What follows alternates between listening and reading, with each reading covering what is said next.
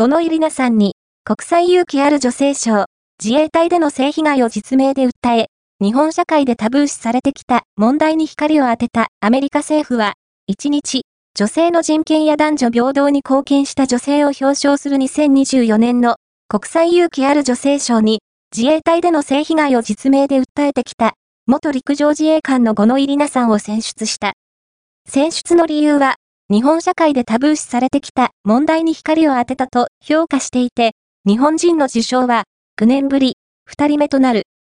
3月4日、ホワイトハウスで表彰される予定。